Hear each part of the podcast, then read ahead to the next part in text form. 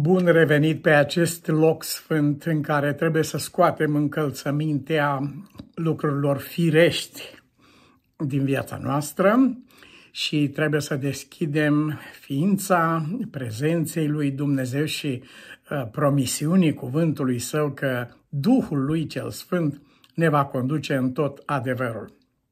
Discutam cu doi tineri mormoni și ei mi-au povestit despre studiul lor biblic din copilărie și unul dintre ei mi-a spus: mama ne întreba când începeam studiul biblic, cine este învățătorul nostru astăzi?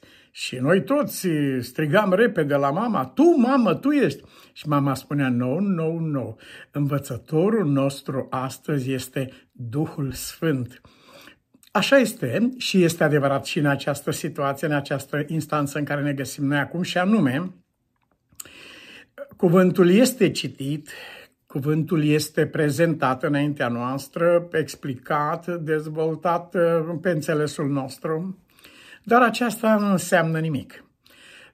Totul este ceea ce Duhul Sfânt face din acest cuvânt pentru sufletul nostru. Totul este legat de ceea ce Duhul Sfânt aduce inima noastră să creadă, să fie convinsă, să se supună acestui lucru. Altfel ar fi un schimb de vorbe la urechea noastră, poate uneori o muzică plăcută sau neplăcută, puțin contează, dar n-ar trece dincolo de acest lucru. Făgăduința Mântuitorului nostru că anume Duhul Sfânt vă va călăuzi în tot adevărul, făgăduința aceasta este totul. El ia un cuvânt care poate să fie foarte simplu și modest și îl transformă în duh și viață. El este acela care dă viață cuvântului Său. Creația arată tocmai acest principiu, că de fapt lumea materială este moartă fără Duhul lui Dumnezeu. Când i-a suflat suflare de viață, atunci a devenit un suflet viu. Astfel că în seria noastră Capul Sus, cu această ocazie ne vom opri la un cuvânt găsit în prorocul Isaia, legat de un fenomen care nu ne va lăsa să uităm ilustrația aceasta, nu ne va lăsa ușor să uităm ilustrația aceasta. Tema se numește Pipirigule, Capul Sus. Știți de unde este luat cuvântul acesta din Isaia 58, din versetul 5. Aici cuvântul lui Dumnezeu spune: oare acesta este postul plăcut mie? Oare? Întreabă Dumnezeu lucrul acesta.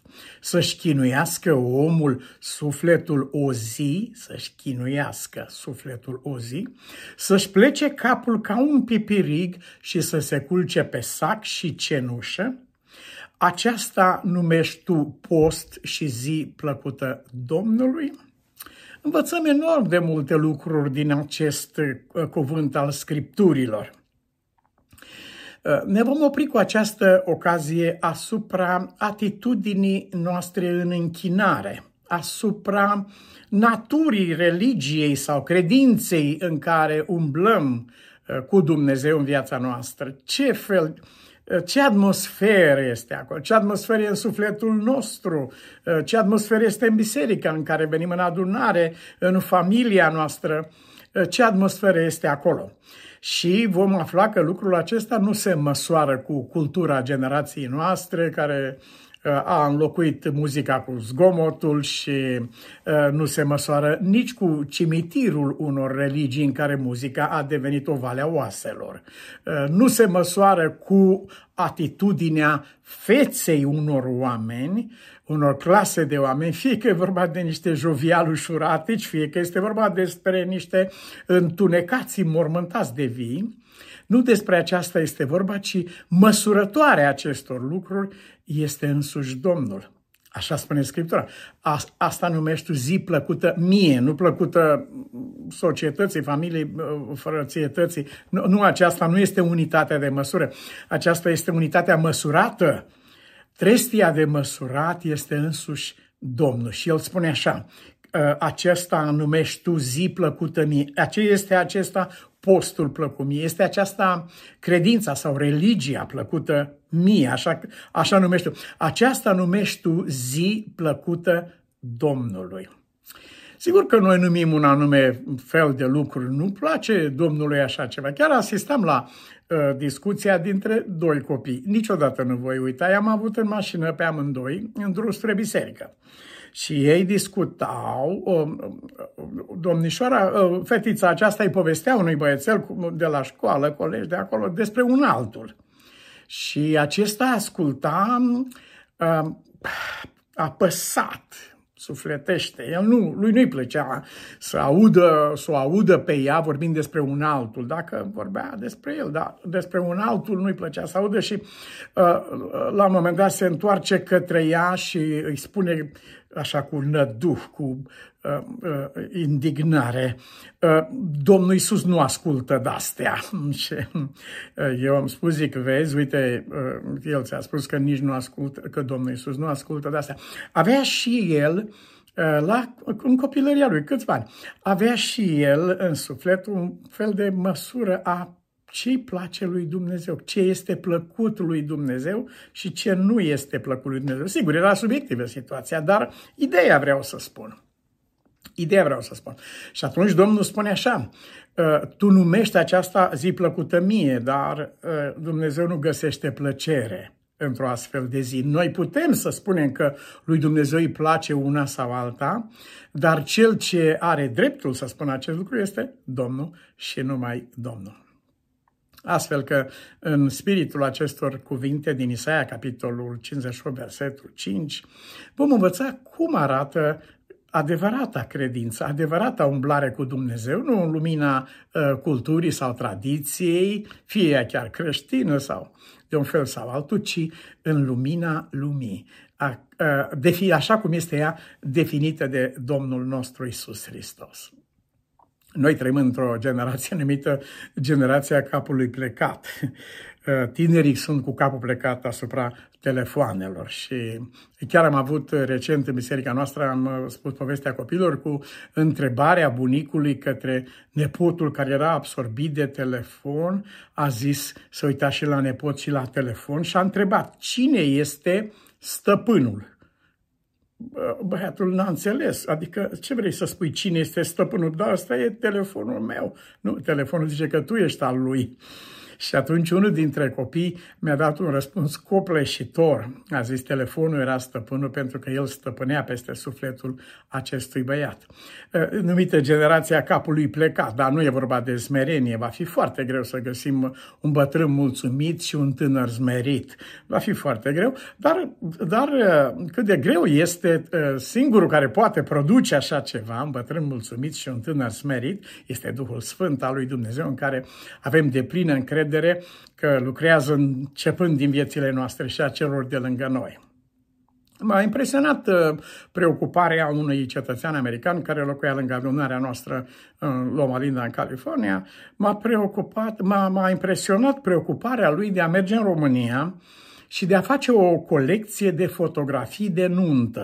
A mers în tot felul, sute, mii de case, nu știu ce număr uriaș de case a vizitat el, de familii, și a cerut voie să fotografieze tablourile de nuntă.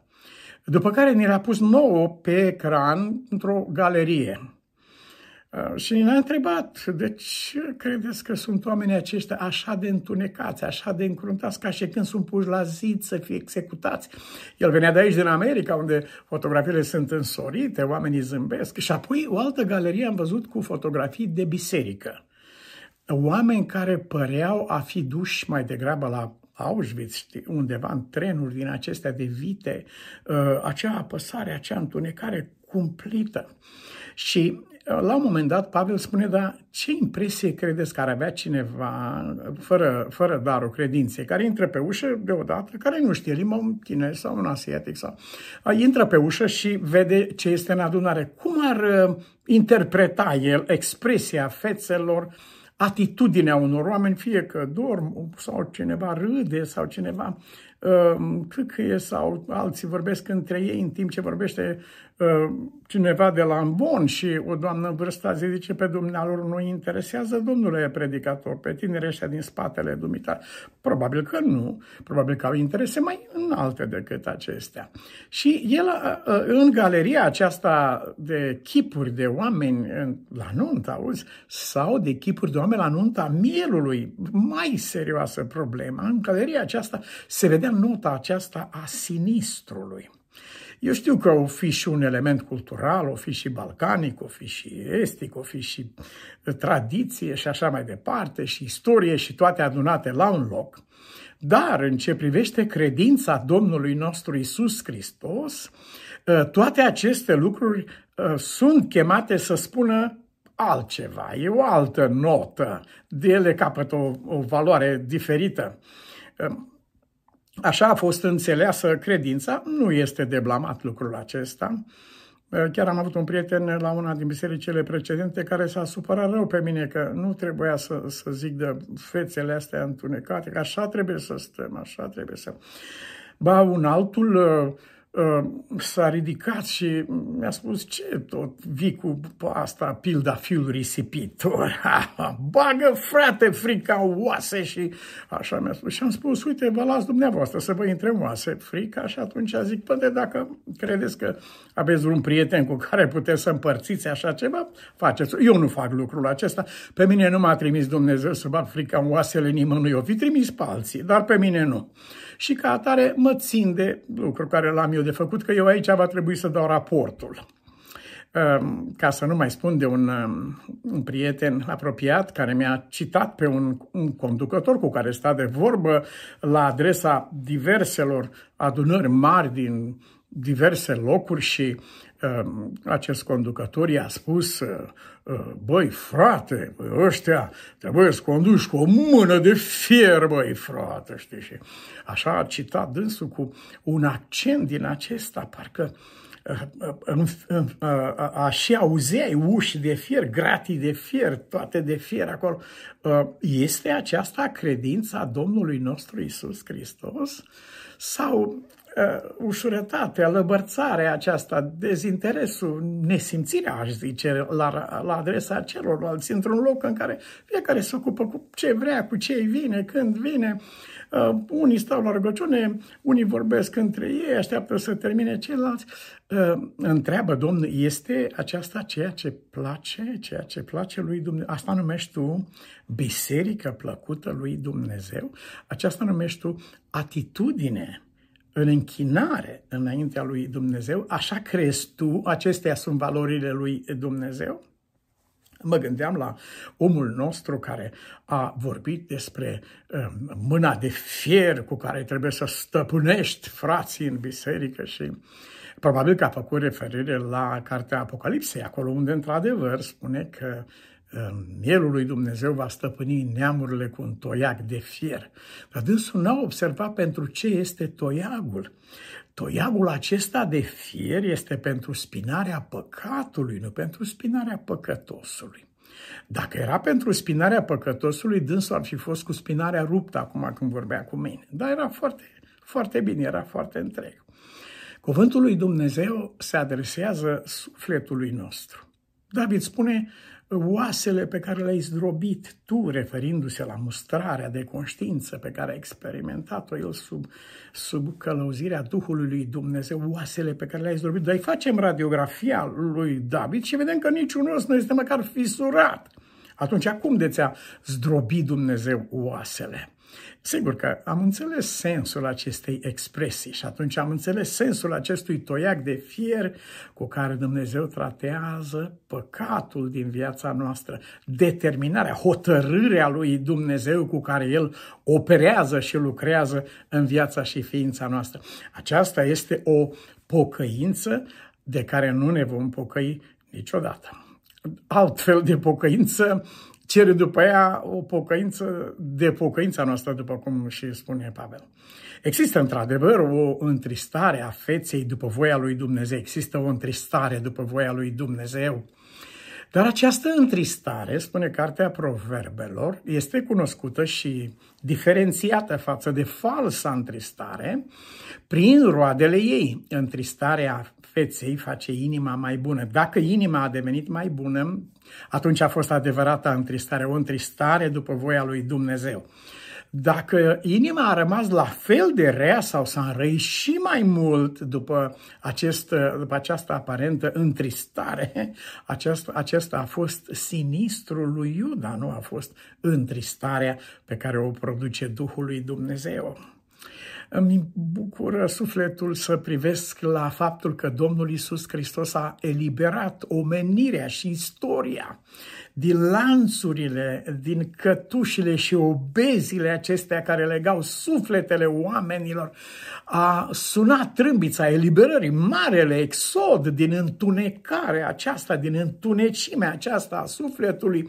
Ridicați-vă capetele în sus, a spus Mântuitorul nostru. Religia Domnului nostru Iisus Hristos n-a produs niciodată suflete acre, n-a produs fețe întunecate ca ale lui Cain. Religia adevărată, religie, credința Domnului nostru Iisus Hristos sau religia curată înaintea lui Dumnezeu, cum o numește Iacov, eliberează pe Cain de această față întunecată. Nu-i spune, vai ce bine că ți s-a întunecat fața. Nu, pentru ce se întâmplă așa ceva? Hai să ieșim din starea aceasta, pentru că fața întunecată întunecă sufletul și întunecă faptele și întunecă viața. A rămas foarte mirată o soție în vârstă a unui domn care a venit la credință și m-a întrebat, cu totul dezangajată și dezamăgită și depărtată: ce le faceți la oameni acolo? Că omul acesta înainte era un om cu inimă deschisă, un om bucuros, acum e un întunecat, un acru. I-am spus: Doamnă, noi învățăm acolo că niciodată fețele acre, oamenii acri la suflet s-au întunecat, nu vor tulbura curțile cerului, nu mai discutăm aici pe pământ. Nu este credința Domnului nostru Iisus Hristos, aceasta este religia omului. Sunt niște mijloace de manipulare a oamenilor, de a-i ține întunecați, înspăimântați și așa mai departe, ca să poată să fie duși acolo unde se vrea, ca o turmă, spune, sunt duși la pieire. Există în toate acestea o ușă deschisă. Eu sunt ușa, spune Domnul. Se poate ieși, adică, din starea aceasta. Există o fereastră care se poate deschide spre lumină, spre aer proaspăt, nu spre mucegaiuri și vechituri și lucruri infectate. Și există această fereastră spre lumină. Așa am spus unui profesor care m-a întrebat care este esența credinței tale și așa. Dă-mi un singur lucru, o caracteristică a credinței tale care să mă determine să... Și am spus că este tocmai sunt argumentul acesta al ferestrelor deschise spre lumină, spre binecuvântare, spre căldură sufletească, spre bucuria sufletului. Bucurați-vă, și iarăși zic, bucurați-vă, da, ai probleme în viață, uite, avem așa. Ne bucurăm și în necazurile noastre, pentru că noi cunoaștem un adevăr pe care omul de pe stradă nu cunoaște, și anume că aceste suferinți de orice fel ar fi, fizice, morale, materiale și așa mai departe, în mâna lui Dumnezeu devin instrumente de salvare. El, spune cuvântul lui Dumnezeu, întoarce spre binele și binecuvântarea aceluia care iubește pe Dumnezeu. Nu pentru oricine și nu oricum și nu oriunde, în orice condiții, dar orice om care iubește pe Dumnezeu, spune Sfânta Scriptură în Roman, capitolul 8, va fi binecuvântarea. Dumnezeu va face o binecuvântare din tot ceea ce se întâmplă în viața lui. De altfel, iubiții mei, în 1 Timotei, capitolul 1, versetul 11, Pavel, care este în vârstă, acum se apropie de capăt să predea ștafeta, o și predă, de fapt, tânărului Timotei, spune să te ferești de o religie din aceasta a unui Dumnezeu întunecat, a unui Dumnezeu înfuriat, mânios, însetat de sânge, și să te ferești de... Acesta e păgânismul botezat sub numele de creștinism sau de credința în Dumnezeu. N-are nimic, idolii n-au nimic de a face cu Dumnezeu, templele idolilor, și acestea vin din vechime, au fost dintotdeauna expresia imaginii lui Dumnezeu, așa cum au văzut-o oamenii fără Dumnezeu. În 1 Timotei 1:11, Pavel îi predă lui și ne predă nouă torța adevăratei credințe. Să ascultăm. Potrivit cu Evanghelia slavei fericitului Dumnezeu care mi-a fost încredințată mie, spune Pavel. Aceasta este torța. Noi slujim unui Dumnezeu fericit. Este Evanghelia fericitului Dumnezeu din ceea ce noi proclamăm în lume, din felul cum trăim la noi în familie, în prezența copiilor noștri și a rudelor, a părinților, a prietenilor, a societății, a locului de muncă. Pot tot acești oameni trage concluzia că noi slujim unui Dumnezeu fericit? Pot ei trage această concluzie? Nu este simplu, pentru că uneori uităm și cădem în posomorârea aceea care nu are legătură cu prezența lui Dumnezeu. Ajungem ca și în cartea lui John Bunyan, în care omul din închisoarea aceea mătura și mătura praful și numai cu capul în jos și nu vedea coroana care era deasupra capului lui. N-a privit în direcția aceasta. Acest cuvânt pe care Pavel îl încredințează lui Timotei și ne-l încredințează nouă cu această ocazie este de fapt sâmburele adevărului despre Dumnezeu. Dumnezeu este un Dumnezeu fericit, a fericitului Dumnezeu. Evanghelia este Evanghelia fericitului Dumnezeu. Dacă în urma slujbei mele de o viață și dacă în urma întregii lucrări a bisericii, omenirea nu ajunge la concluzia că slujim unui Dumnezeu fericit, în cazul acesta am ratat, am istovit. Este o lucrare, cum scrie Pavel Corintenilor, eu pus pe o temelie, temelia e bună, Hristos Iisus, dar am zidit materiale acolo care nu aparțin acolo și vor fi distruse de foc. Proba focului va arăta că Dumnezeu nu este așa. De aceea, iubiții mei, trebuie să ne silim întotdeauna ca în noi și prin noi, prin familia noastră, prin adunarea noastră, oamenii să citească acest adevăr. Evanghelia aparține unui Dumnezeu fericit.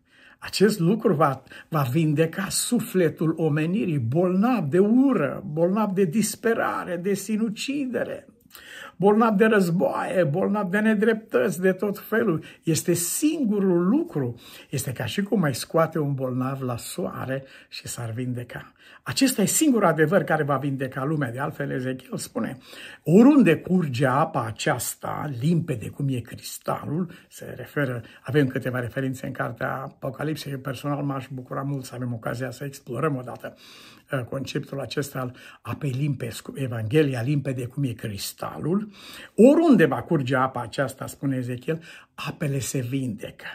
Într-o familie, dacă este întuneric și dacă este suferință sufletească, dacă este discordie, ură. Chiar ascultam pe cineva, zice, ne-am certat de 55 de ori într-un an. No, yeah. Aceasta nu este, de fapt, nu se numește familie, ci altceva. Este o denaturare a termenului, a adevărului acestui, a instituției acesteia divine. Evanghelia fericitului Dumnezeu vindecă o astfel de suferință, o astfel de boală. E câte un om din sufletul căruia nu se ridică umbrele, nu se ridică umbrele niciodată. Și oamenii caută evadare, evadează în alcool, în filme de tot felul, în noaptea cu computerul pe sub pătură, mi-a spus cineva, și încearcă să evadeze. Omul încearcă să evadeze, ne dându-și seama că locul în care se ascunde îi devine domiciliu permanent, pentru că este un drog și de adicție, nu mai poate să plece de acolo. E adevărat că sufletul nostru tinde și dorește să se ascundă, dar nu sub pătură sau în cârciumă sau în filme uitate, așa. Nu, ci te voi ascunde în stâncă, îi spune Domnul. Te voi ascunde aici, mă ascund în Hristos. Viața voastră este ascunsă cu Hristos în Dumnezeu. Aceasta este într-adevăr ascunzătoarea, singura în care sufletul nostru se simte în siguranță. Nu doar siguranță rece, așa întunecată, ci una fericită, plină de bucurie. Ați observat că Mântuitorul nostru spune, intră în bucuria stăpânului tău. Cerul este un loc al bucuriei, este un loc al cântărilor de slavă, este un loc al mulțumirii. De aceea, oamenii care au avut întuneric în sufletul lor și au răspândit în jurul lor întuneric și au cultivat o religie ca aceasta înaintea oamenilor și au condus pe alții într-o astfel de religie. Ei nu vor tulbura curțile cerului. Nu e loc pentru ei acolo. Acolo ei nu s-ar simți bine. De aceea ne întoarcem la reperul, la trestia de măsurat a stării noastre sufletești și în capitolul 55 al cărții lui Isaia, cuvântul lui Dumnezeu care vorbește despre acest pipirig cu capul plecat, ne asigură și ne spune, uite, nu e voia lui Dumnezeu aceasta, chinuirea aceasta, să-și chinuiască, m-am chinuit. Nu e voia lui Dumnezeu. Este acesta postul plăcut mie să se chinuiască? Este aceasta religia, credința plăcută mie să-și plece omul capul ca un pipiric? De aceea Sfânta Scriptură spune, pipirigule, capul sus, ridicați-vă capetele sus. Ați observat că citim la Cina Domnului capitolul 53 al cărții profetului Isaia și aici este o apăsare ce nu are egal pur și simplu. Dar uităm faptul că acest capitol nu se sfârșește cu ți-ntorceai fața de la el zdrobit, apăsate, se sfârșește cu va vedea rodul muncii sufletului său și se va înviora, se sfârșește cu înviorarea, cu bucuria, cu această explozie a fericirii, adevăratei fericiri a lui Dumnezeu. Având în vedere că măsura lucrurilor este Domnul, punem pentru moment în contrast două lucruri care de fapt au aplicație generală. Orice altceva poate fi contrastat și măsurat cu trestia aceasta de măsurat. Cum arăta postul sau la care s-a făcut referire în textul nostru? Care era atitudinea oamenilor în timpul acesta? Și ce a vorbit Mântuitorul nostru despre așa ceva? Tradiția spunea că nu numai că nu trebuie să mănânci nimic, absolut nimic. Da, acesta este post în care unul nu mănâncă nimic. Eu am trecut multe zile, săptămâni, câteva, aproape 3 luni, am trecut pe aici. Știu ce înseamnă lucrul acesta, dar nu numai atât. N-aveai voie, în afară că n-aveai voie să mănânci absolut nimic sau să bei absolut niciun fel de apă, să se uscau de vii. Am văzut chiar un domn în California pe un soare cumplit, care era a 3-a zi fără să bea apă și am spus, ardeți rinichii, distrugeți rinichii, aici se evapora apa, așa. Nu, dânsul vrea să postească. Este acesta postul plăcut mie, să-și chinuiască cineva trupul sau sufletul? Bun, nu numai mâncare și a bea apă sau ceva, dar trebuia n-aveai voie să te speli, n-aveai voie să te tratezi, să te ungi, să faci nimic, n-aveai voie să porți încălțăminte sau sandale sau pantofi și n-aveai voie să trăiești viața de familie, n-aveai voie să faci nimic, spune aici în descrierea aceasta, care ar fi fost un semn al bucuriei. N-aveai voie să te bucuri acasă cu familia, n-ai voie să faci lucrul acesta. Și ați observat că în biserică se instalează uneori, americanii au un termen, se numește killjoy, omori bucuria, deci orice bucurie e omorâtă și dintr-o cântare, dintr-o predică, este întunecată, nu cumva să se bucure cineva în sufletul lui. Puritanii au dus lucrul acesta până foarte departe și urmașii lor în ziua de astăzi ei păstrează aceeași atmosferă de cabou, cumplită, și asta e întrebarea Domnului. Este acesta postul plăcut mie? Ai vorbit cu Dumnezeu când ai definit postul acesta în felul acesta? Nu mănânci, nu bei, nu te speli, nu te îmbraci, nu te bucuri. Orice semn al bucuriei trebuie să fie ras. Mergem în Matei, capitolul 6, versetul 16. Și acum însuși Domnul ne spune, aceasta e trestia de măsurat. Când postiți, să nu vă luați o înfățișare posomorâtă ca fățarnici, care șluțesc fețele ca să arate oamenilor că postesc. Adevărat vă spun că și-au luat răsplata. tu când postești, aici este glasul lui Dumnezeu. Nu că nu mănânci, nu bei, nu te speli, nu te îmbraci, distrugi orice fel de semn de bucurie, întâi într-o zi de post, apoi în două de post, apoi în toată viața și în toate aspectele. Ești continuu întunecat și continuu o preocupare din aceasta destructivă, care nu arată spre prezența fericitului Dumnezeu, ci mai degrabă spre absența lui. Unde este Dumnezeu, frate? Cum a spus soția lui Martin Luther, ce ai, frate, a murit Dumnezeu? Ce s-a întâmplat de te prezinți în felul acesta?